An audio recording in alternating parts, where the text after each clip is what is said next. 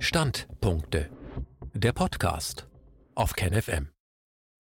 Corona-Untersuchungsausschuss Teil 35 oder 14.3 Majestätsbeleidigung oder notwendige Prüfung. Ein Standpunkt von Jochen Mitschka. In der Corona-Ausschusssitzung Nummer 14 vom September 2020 wird das Thema der Rechtsstaat und die Berliner Demonstrationen behandelt. Die Zusammenfassung setzt fort mit der weiteren Anhörung von Rechtsanwalt Ludwig. Dr. Füllmich warf ein, dass eine Klage gegen Professor Wieler anhängig wäre, mit der das Gericht aufgefordert wird, ihm zu untersagen, die vergleichsweise harmlosen Daten seiner Mitarbeiter umzuinterpretieren in das Gegenteil. Dann kam er auf das Video einer Fraktionssitzung der CDU aus 2019 zu sprechen, in der es über Global Health ging. Zitat da sind all die Leute, die jetzt gerade dafür gesorgt haben, dass diese epidemische Lage nationaler Tragweite ausgerufen werden kann, auch da. Auf der Fraktionssitzung Global Health, da finden wir Herrn Drosten, Herrn Wieler, den WHO-Chef Tedros und den Cheflobbyisten der Bill und Melinda Gates Stiftung. Zitat Ende. Das wäre im Mai 2019 passiert. Dann schaue man sich als Jurist an, wie sich zum Beispiel Professor Drosten am Anfang des Jahres verhalten hätte, Zuerst die Aussage, dass alles nicht so schlimm wäre, Masken nutzen nichts und so weiter. Dann ganz plötzlich kam die Kehrtwende und er warnte vor 100.000 Toten alleine in Deutschland. Herr Wieler stimmte ihm zu und Herr Tedros ruft die Pandemie aus. So die Erklärungen von Dr. Füllmich. Er fragte Rechtsanwalt Ludwig, ob dieser einen kausalen Zusammenhang sehen würde. Ludwig antwortete, dass es unerheblich wäre, ob er einen kausalen Zusammenhang sehe, als Jurist müsse man dafür sorgen, weshalb er auch ein Netzwerk von Juristen gegründet hätte, dass eine freiheitlich-demokratische Grundordnung demokratisch, freiheitlich und rechtsstaatlich funktioniert und dass sie sowohl Angriffen von innen als auch Angriffen von außen standhalten kann. Und das wäre gerade das Problem, weil das rechtsstaatliche Gerüst derzeit nicht funktioniere. Man müsse aus dieser Krise lernen, Dinge müssen verändert werden, müssen rechtsstaatlicher und demokratischer organisiert werden, das Grundgesetz müsse weiterentwickelt werden. Mit einer solchen Situation, wie wir sie heute haben, hätten die Verfasser des Grundgesetzes nicht gerechnet. Zitat Wenn denn tatsächlich ein solcher Lobbyverband in der CDU-Fraktion sitzt, dann muss doch unsere Verfassung in der Lage sein, diesen Angriff abwehren zu können. Zitat Ende. Das funktioniere gerade nicht. Es gäbe einen schleichenden Prozess, dass Grundrechte nicht mehr Abwehrrechte und Schutzrechte sind. Faktisch sieht der Staat sich auf einmal in einer Schutzpflicht und er sagt, dass er damit alle anderen Rechte aushebeln kann. Die Richter sagen auf einmal, so Ludwig, dass das Leben über alles geht und, Zitat, werfen alle juristischen Prüfungsschritte, die sonst gemacht werden, über den Haufen. Zitat Ende.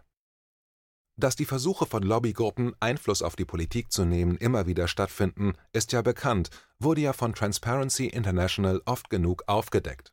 Zitat: Aber dass unsere Gesellschaft nicht in der Lage ist, diese Versuche abzuwehren, halte ich für das Schlimmere. Zitat Ende. Das wäre der Job der Juristen, der gerade nicht gemacht würde. Er wies darauf hin, dass auch die Parlamentarier versagt hätten, weil die Rechteschaffung an einige wenige abgegeben und die Rechtskontrolle vollständig aufgegeben wurde. Dann erwähnte er, dass am Anfang Ausgangsverbote in den Verordnungen für alle gegolten hätten. Es hätte eine rechtliche Situation gegeben, in der sich praktisch alle Richter für befangen hätten erklären müssen, weil sie ja quasi über sich selbst entscheiden mussten. Die Frage, ob man seine Wohnung verlassen darf, betraf schließlich jeden Richter, der in einem Normenkontrollantrag darüber entscheiden muss. Dafür gab es prozessual keine Lösung. Auch dass diejenigen, welche diese Notstandsverordnungen schaffen, die Rechte, die sie sich daraus gegeben haben, für sich einsetzen dürfen, wäre im Prinzip nicht rechtsstaatlich. Und natürlich müsse offengelegt werden, wer für welche Lobbygruppe arbeitet, was dort besprochen wurde, um die Politik zu beeinflussen und so weiter. Das im Parlament aber tatsächlich diskutierte Lobbyregister, das seit Jahren von den Abgeordneten abgewehrt wird, wäre nur ein Anfang. In Schweden ist das Epidemiologische Zentrum, welches für die Corona-Maßnahmen zuständig ist, von der Politik unabhängig, im Gegensatz zu Deutschland, und Anders Tegnell konnte nur deshalb eine alternative Politik verfolgen, weil ihm noch nicht einmal der König hätte reinreden können. Schweden hatte das Glück, auf der Position jemanden zu haben, der erklärte, dass er Wissenschaftler ist und das tue, was er weiß, und nicht, was Politiker und Medien ihm sagen, so Rechtsanwalt Ludwig. Im Gegensatz dazu wäre das Robert Koch Institut, weisungsabhängig vom Gesundheitsministerium, in Deutschland dazu dagewesen, letzterem die passenden Daten zu liefern, damit diese vom Parlament die Vollmachten erhält, die es nun bekommen hatte. Die deutsche Demokratie hätte versagt, die Lobbyisten würden halt nur ihren Job machen. Dr. Füllmich kam noch einmal auf die CDU-Fraktionssitzung zu sprechen. Gerade würden Journalisten versuchen, aus den vielen Stunden die entscheidenden Szenen zusammenzustellen, und er fuhr fort, dass man möglicherweise den Schluss ziehen könne, dass ein groß angelegter Lobbyversuch stattgefunden hatte, und zwar der Pharmaindustrie einerseits und der IT-Industrie andererseits. Dieser, so Füllmich, könnte darauf gerichtet gewesen sein, die Lobbyisten der Pharmaindustrie dafür einzusetzen, politisch die CDU als mächtigste Regierungspartei zu beeinflussen.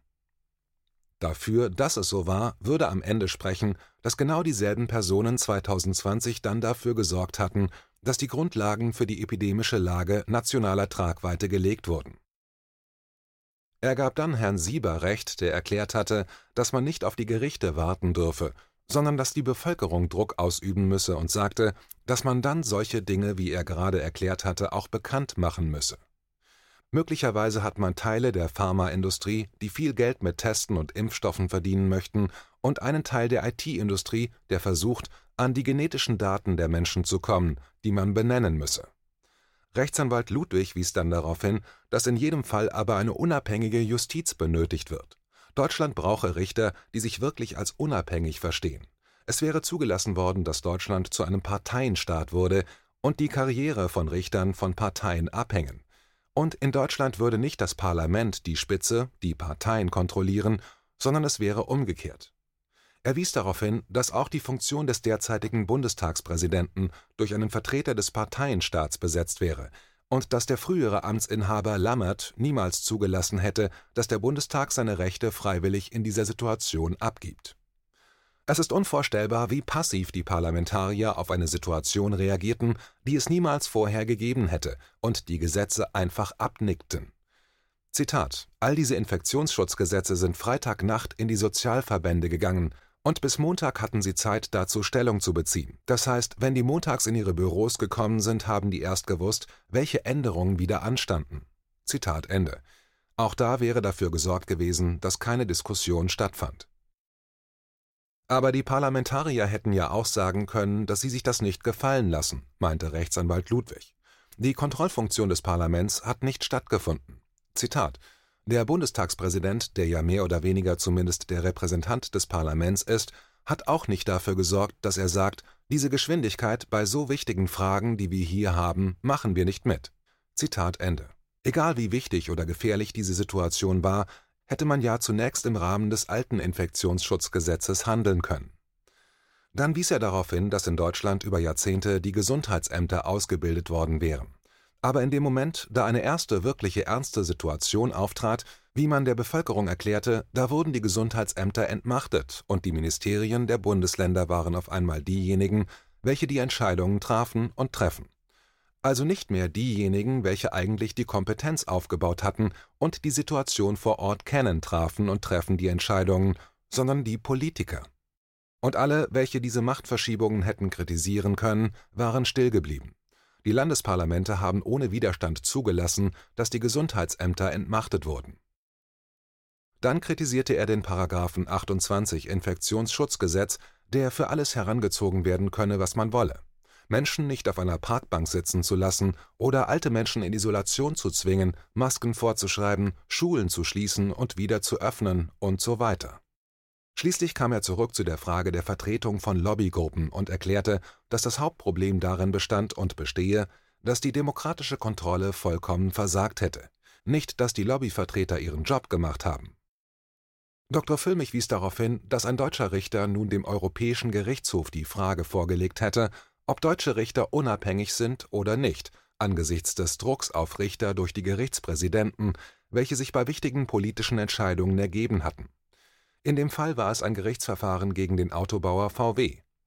Diese politische Abhängigkeit der Gerichte wäre der Grund, warum er mehr Chancen sieht, über den Umweg der USA etwas in diesem Corona-Skandal zu bewegen.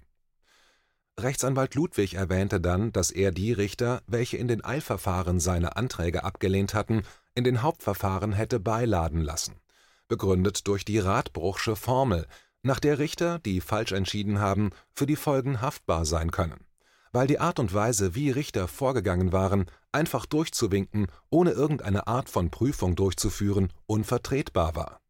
Die Richter haften aus seiner Sicht auch persönlich, zum Beispiel für Kollateralschäden, welche durch die Maßnahmen der Corona-Verordnungen entstehen, wenn sie keinerlei ernsthafte Prüfung vornehmen.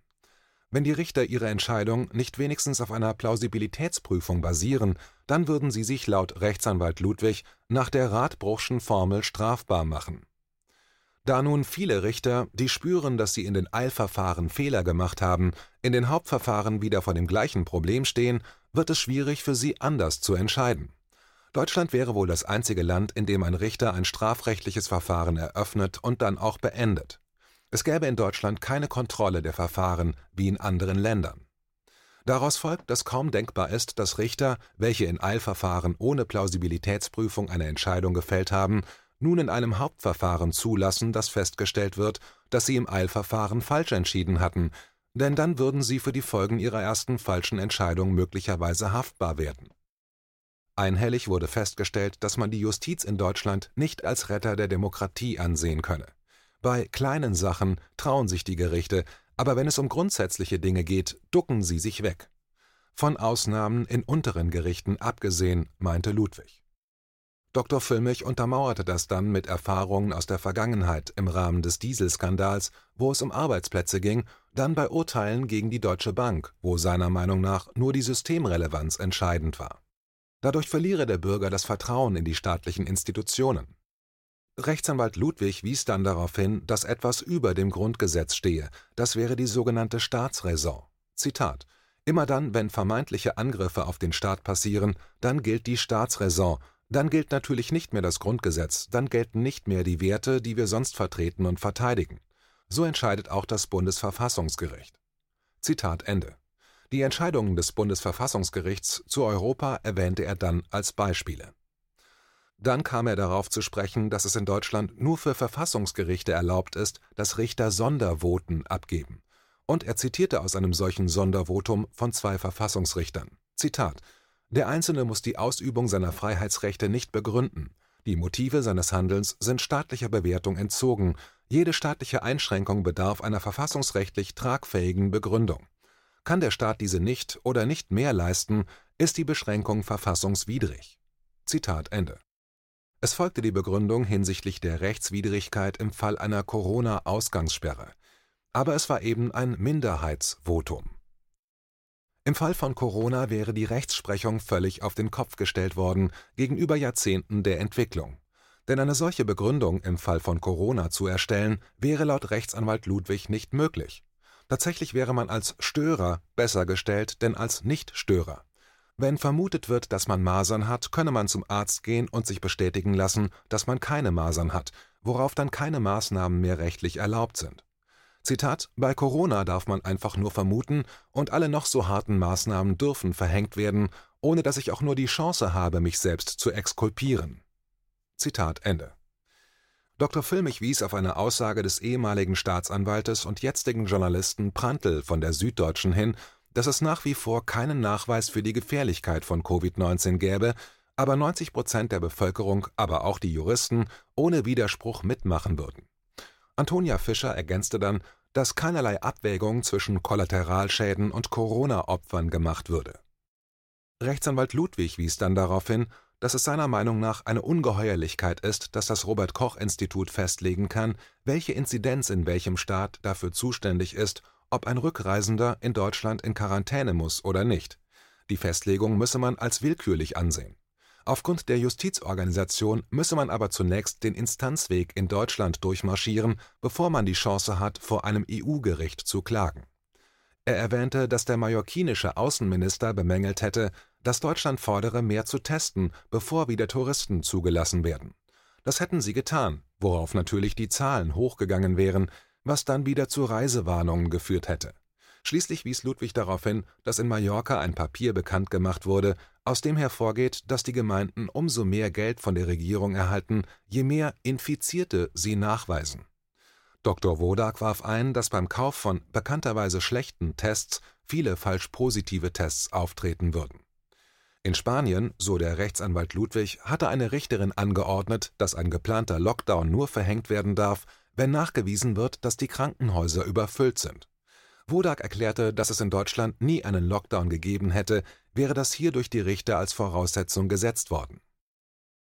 Rechtsanwalt Ludwig führte dann aus, dass die Politik und die Gerichte sich nun schwer tun, zuzugeben, dass der PCR-Test nicht geeignet ist und daraus Pandemie-Maßnahmen zu definieren, weil sie dann zugeben müssten, dass sie seit Mai 2020 falsch gehandelt hatten.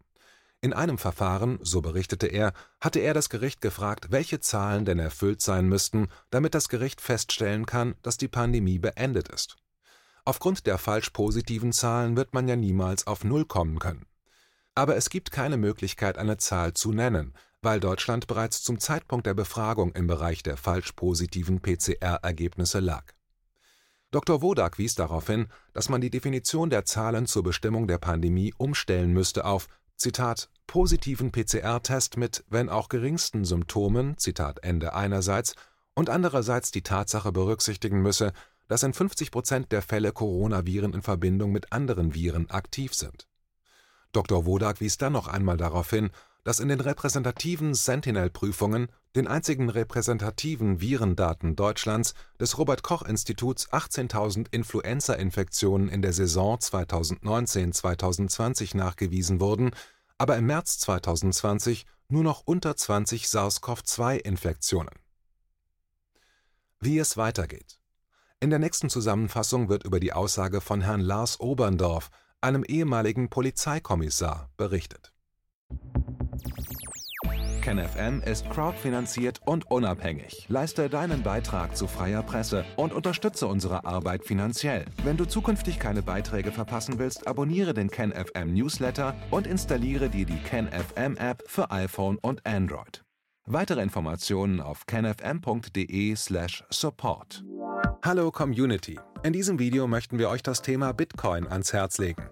Wir werden euch erklären, was Bitcoins sind, wie man damit bezahlen kann und welche Bedeutung diese Währung für KenFM hat. Viele von euch haben sicher schon von Bitcoin gehört oder nutzen es sogar privat. Wie ihr KenFM mit Bitcoins unterstützen könnt und warum das für uns aktuell sehr wichtig ist, verraten wir euch jetzt. Das ist ein Bitcoin. In Wirklichkeit existiert so ein Bitcoin aber gar nicht. Es gibt ihn nur virtuell im Internet als digitale Währung in einem digitalen Konto.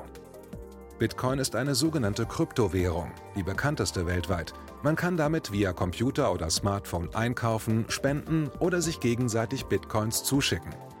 Bitcoins kann man wie Währungen oder Edelmetalle zum aktuellen Wechselkurs kaufen, verkaufen oder von Freunden zugeschickt bekommen. Einzige Voraussetzung ein E-Wallet, zu Deutsch eine elektronische Geldbörse. Das ist ein Account oder Konto, über das man Bitcoins empfangen oder versenden kann. Wie ihr wisst, nutzen auch wir bei KenFM schon seit ein paar Jahren Bitcoin, damit wir im Notfall auch finanziell unabhängig bleiben können, zum Beispiel von Banken, die uns nicht mehr mögen. Da viele Banken mit unserer Berichterstattung nicht einverstanden sind und nicht im Zusammenhang mit KenFM genannt werden möchten, kam es in den letzten Monaten so weit, dass uns gar keine Bank mehr mag weshalb wir leider damit rechnen müssen, vom kompletten IBAN-Zahlungsverkehr ausgeschlossen zu werden. Deshalb der Appell an euch, beschäftigt euch jetzt schon mit der Funktionsweise von Bitcoin, damit ihr uns auch im Notfall trotzdem weiter unterstützen könnt. Alles, was ihr dafür tun müsst, ist, eure bisherige Unterstützung in Euro einfach in Bitcoin an uns zu senden. Dazu legt ihr einfach eine kostenlose E-Wallet an, wandelt einen Betrag eurer Wahl in Bitcoin um und sendet uns diesen an unseren Bitcoin-Account. Den Link findet ihr unter jedem unserer Beiträge sowie unter diesem Video. Alternativ dazu könnt ihr aber auch diesen QR-Code mit eurem Smartphone scannen. Übrigens, eine detaillierte Schritt-für-Schritt-Anleitung haben wir zum Nachlesen für euch schon einmal vorbereitet. Ihr findet sie auf canfm.de/bitcoin. Ob Bitcoin oder Kryptowährungen wirklich die Zukunft des Geldes sind, wissen wir nicht. Aber vielleicht ist das bald unsere einzige Option, so unabhängig wie möglich und vor allem ohne Bankkonto für euch in Zukunft weiterhin freien und unabhängigen Journalismus machen zu können. Wir hoffen sehr auf eure Unterstützung und sagen jetzt schon tausendmal Danke. Euer Team von KenFM.